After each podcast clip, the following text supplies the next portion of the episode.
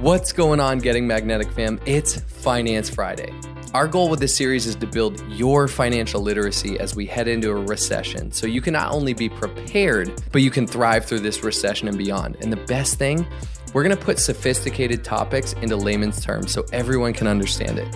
You're gonna learn everything about money they don't teach you in school so you can build your money mindset and skills and build that life of your dreams. Now let's get to the episode. Pura Vida from Costa Rica. I'm here with Greg. We're live. Greg O'Brien, say what up. How's it going, Wade? It's We- been a great week here in Costa Rica. Yeah. Beautiful country. Beautiful. We're looking out at the ocean. There's green everywhere. We're almost in the jungle with a view of the ocean. It's amazing. We've been out here talking business, strategy, life, everything, experience. We went to a cacao farm yesterday. How amazing was that? Absolutely amazing. Never knew the process of making chocolate. And Yeah. It's quite fascinating. Actually. Very cool. Very cool. Some ecological farms. The day before, we saw how coffee was made. I didn't even know it came from a fruit, this like red berry with the bean inside, and just the whole process. So amazing. And the, the coffee here is legit, legit. But we wanted to come on talk Finance Friday today because I thought I'm with the man, the myth, the legend himself. He's taught me a lot about tax, about how to build wealth through certain things like certain assets like real estate and the tax benefits of all of it businesses all the things. And we've shared a lot of that stuff. But today i know we want to talk about what? The four Four keys to real estate and then how we can start to think about using real estate uh, for tax advantages. yes. So we've all heard right? Like you know building wealth real estate is a key. It's a hard asset. It's tangible. It's something physical. It's not like bitcoin or crypto. There's there's something there to it right and we hear of it but then this is going to dive in and you know high level but dive into kind of the those four benefits of real estate so i'll let you take it from there like we, we we've always talked and when we talk about investing we're like okay let's let's buy real estate because of these reasons like Mhm. let's dive into those So these are the keys of real estate, and we didn't. Um, these aren't necessarily the only four keys, but the four keys that we think about um, at our company. So uh, key number one is real estate appreciates, right? So if you look at the history all rental real estate over the past say 20 years, it's gone up about seven percent. Mm-hmm. So there's ups and there's yeah, there's ups and downs, there's lefts and rights, but on average, you can bank on over the long term at least seven percent appreciation, right? So the value is appreciating, meaning your asset value is going up. That one's pretty simple. Key number two is the opposite. It's depreciation. So depreciation is a tricky subject, and the government actually allows you to uh, recover the value of your property, your rental property over time through a cost recovery system known as depreciation. So on one hand, the value of the real estate is going up every year.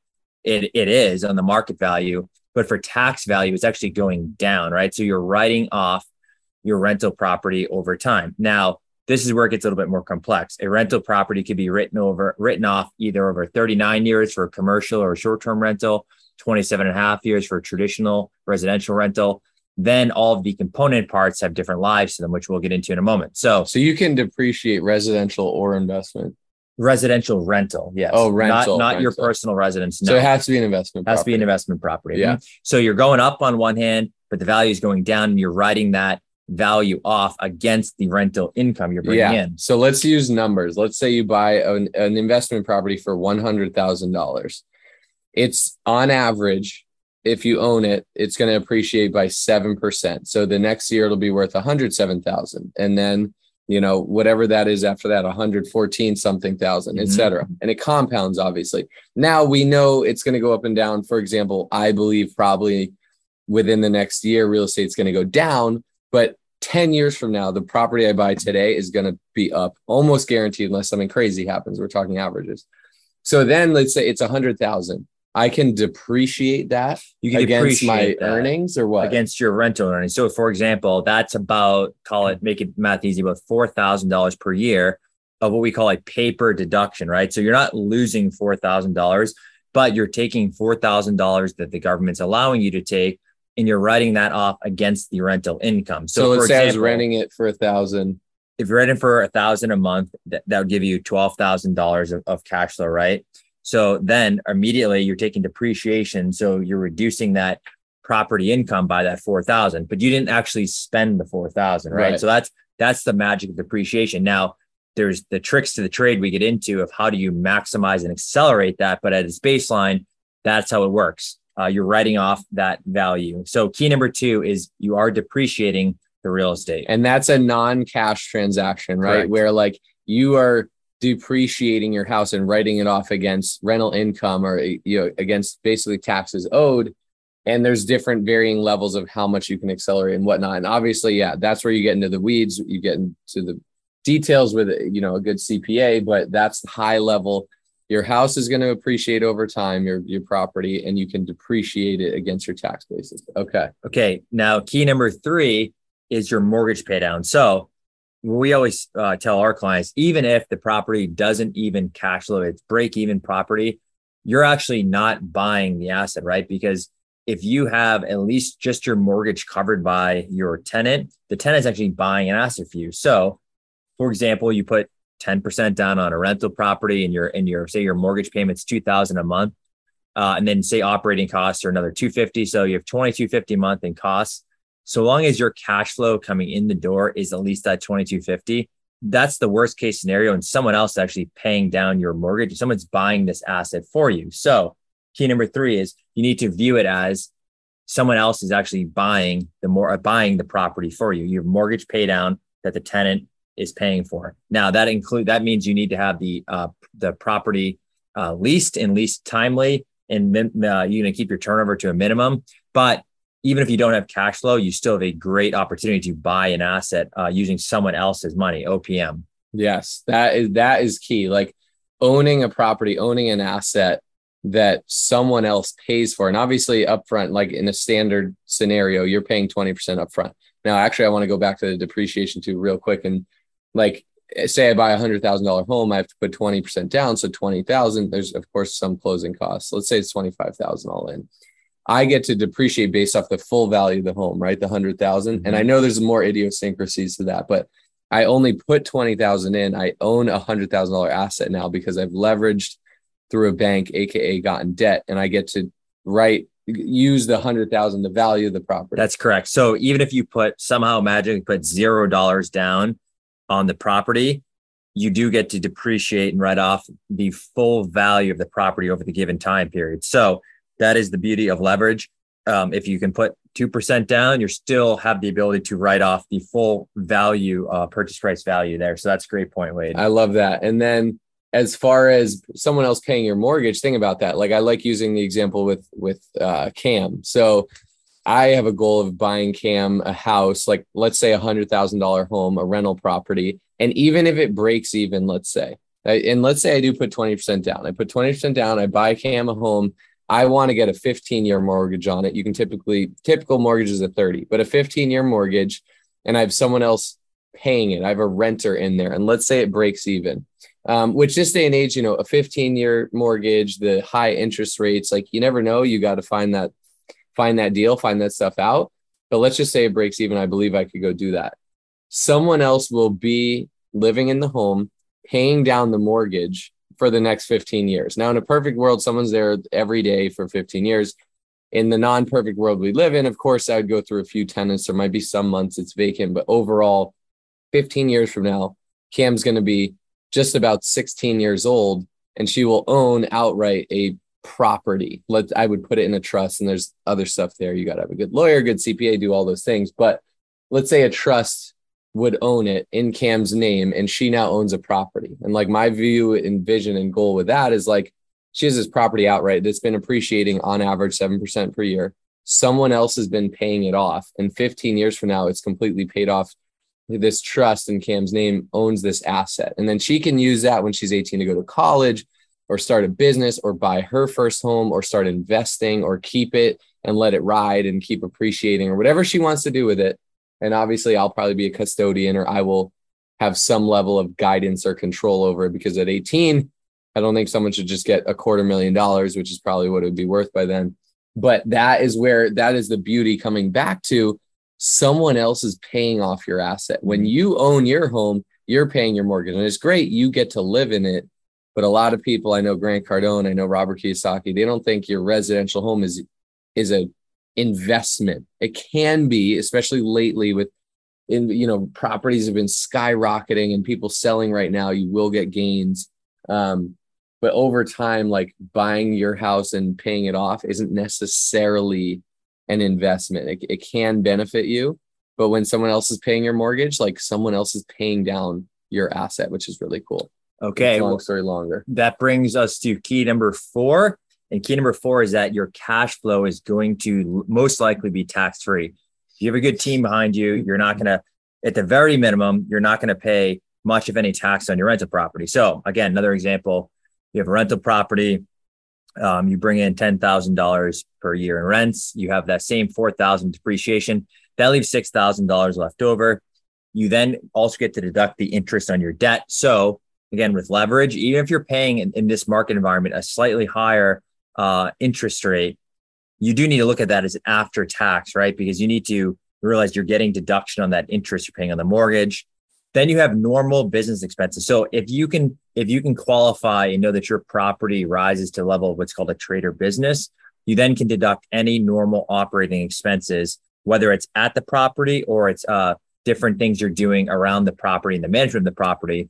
So at the end of the day, that remaining $6,000 of taxable income is likely going to get wiped out to zero. Now, that's your kind of worst case scenario, right? And it's a pretty good worst case scenario is that with a good team and a good structuring behind you, you're probably going to pay, you're probably going to cash flow that $6,000 tax free, right? And remember, the, the 4,000 of depreciation is just a paper expense. You didn't lose that money. So money in your bank at the end of the day should come and there should be very little tax consequence to that done correctly.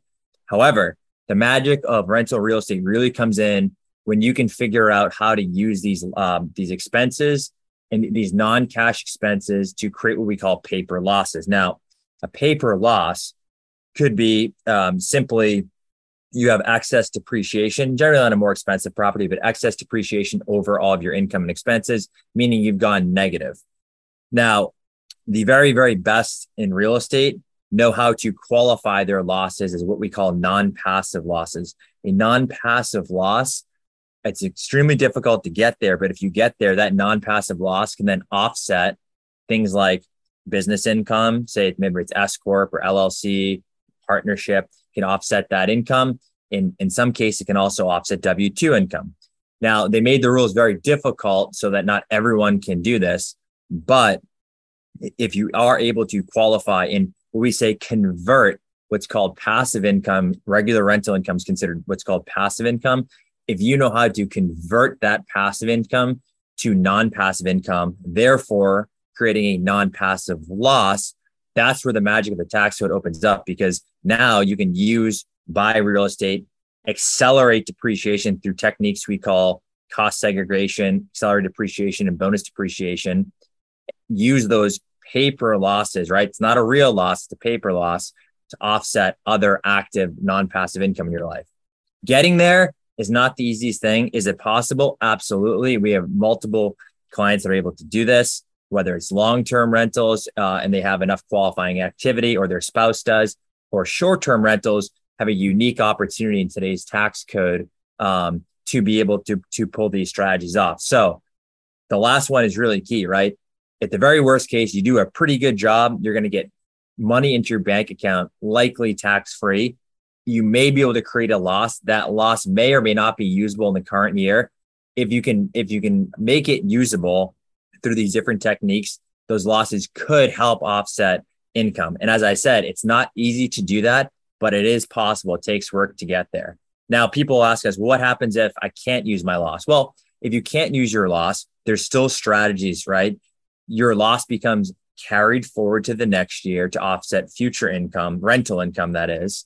Um, and there's ways to utilize it faster, right? We we we call things PALs, PALs, passive activity losses, and then we call things PIGs, passive uh, income generators.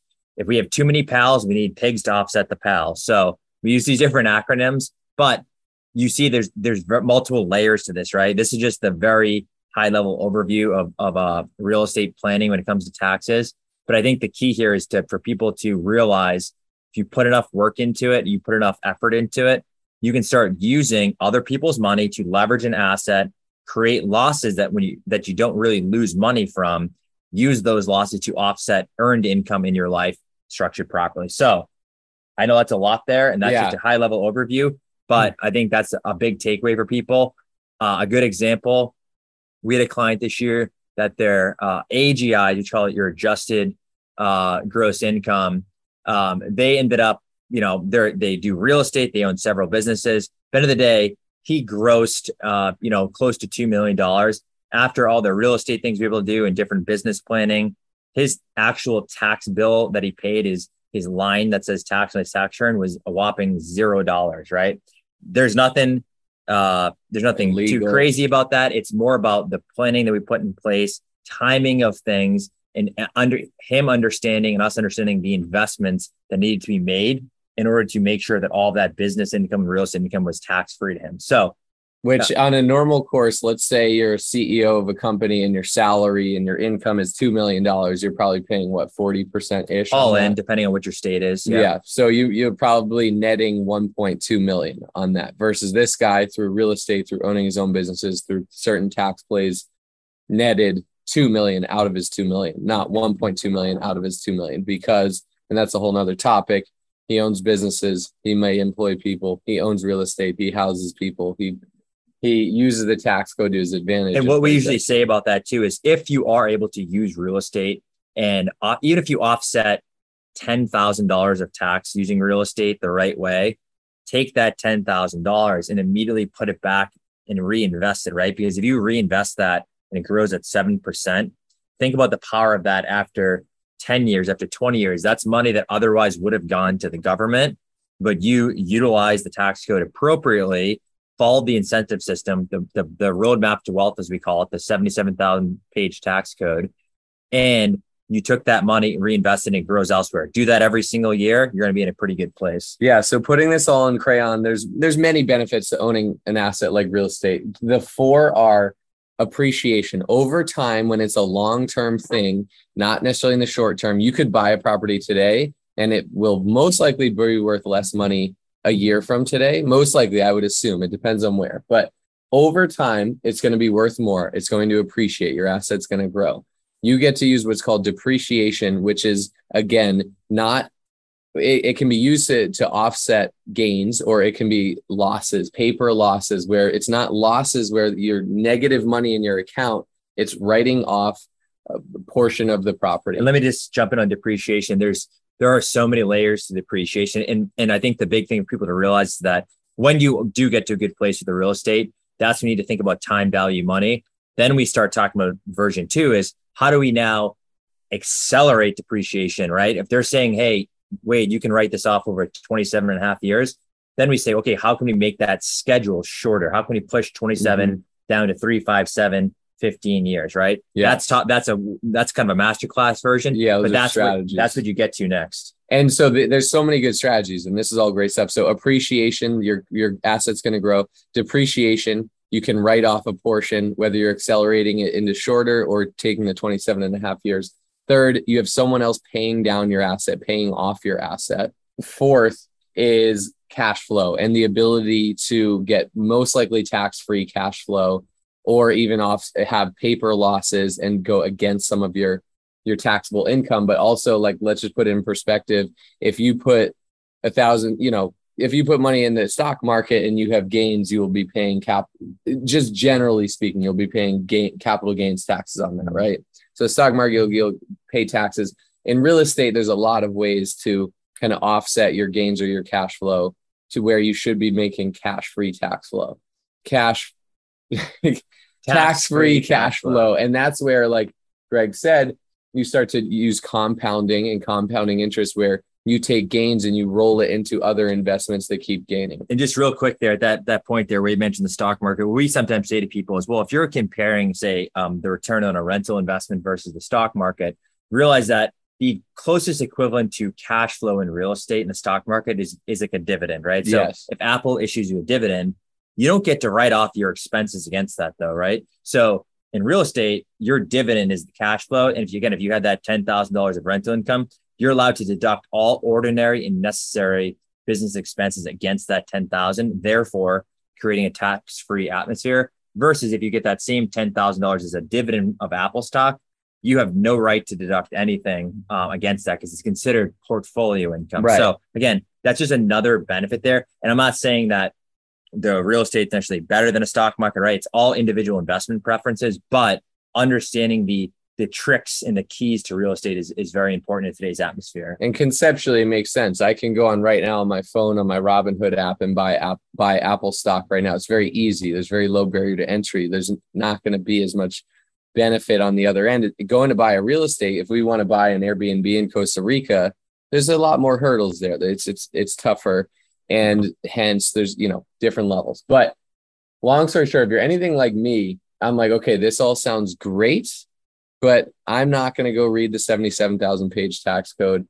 I don't, I hear all of this, but I don't know how to apply it into my business or life.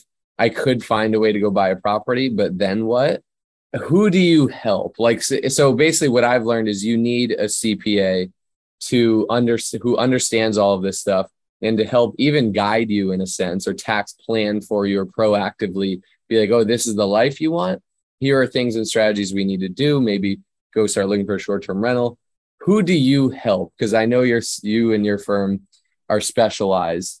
Like, what type of person is that who's listening? Yeah, so we work with a few different groups. Group number one is going to be digitally digital entrepreneurs that are you know own businesses that are doing high six figures or seven figure uh, in revenue Second group is going to be real estate investors. Now, typically, the real estate investor, uh, they're going to either be a full time real estate investor or if they have a, a business or a job, they have several uh, real estate investments, right? Because you can get started with one, but the tax planning is not too too complex there. It's more about the accumulation. So those that are accumulating and looking to continue accumulating real estate assets, we work with that group um, as well. Uh, and then we also work with a, a third group, which is um, higher net worth entrepreneurs who've exited businesses and are kind of uh, starting new startups as well. Mm-hmm. Um, now, what we, we generally say is that you know, there's a couple ways, um, you know, to get started, in, at least in your journey about understanding, hey, how do I structure the real estate? How do I LLC trust? What do I do? A couple options there. Um, you know, first, we do offer a uh, course for a fraction of the cost. You're going to get probably, uh, hopefully, as good as value as you're going to pay in a consultation for somebody else. Uh, and that's a DIY course and go at your own pace. But it's very in depth and it really teaches you, hey, if you want to do this yourself and learn about a lot of the tricks of real estate, business structuring there. And then second, again, for those um, um, other groups that are uh, more in our uh, wheelhouse, uh, we do uh, set up consultations to figure out if we're the right uh, team to work with. Virtual team, about 25 uh, throughout the US. And don't you have like a form or something where someone could take the quiz or form and be like, oh, I'm a fit right now, or hey, I might be a better fit here until I exactly. get to this level. Yeah, that's, that's a great point. We'll put that that link in the yeah. show notes as well. Yeah, we'll put that in the show notes, and we'll put uh, I'll add the course too, the course link in the show notes in your website. But hey, Greg, thank you for coming on, adding value, and getting magnetic Finance Friday. Appreciate you always. Absolutely. And uh, where where do where's the best place people to connect? We'll drop the links in the show notes. Yeah, best best place. Link in show notes. Okay. We're on Instagram um, or uh, go taxplanning.com. Go taxplanning.com. Awesome. All right. Pura vida. Pura vida. Only those that can see the invisible can do the impossible. So remember, you are magnetic.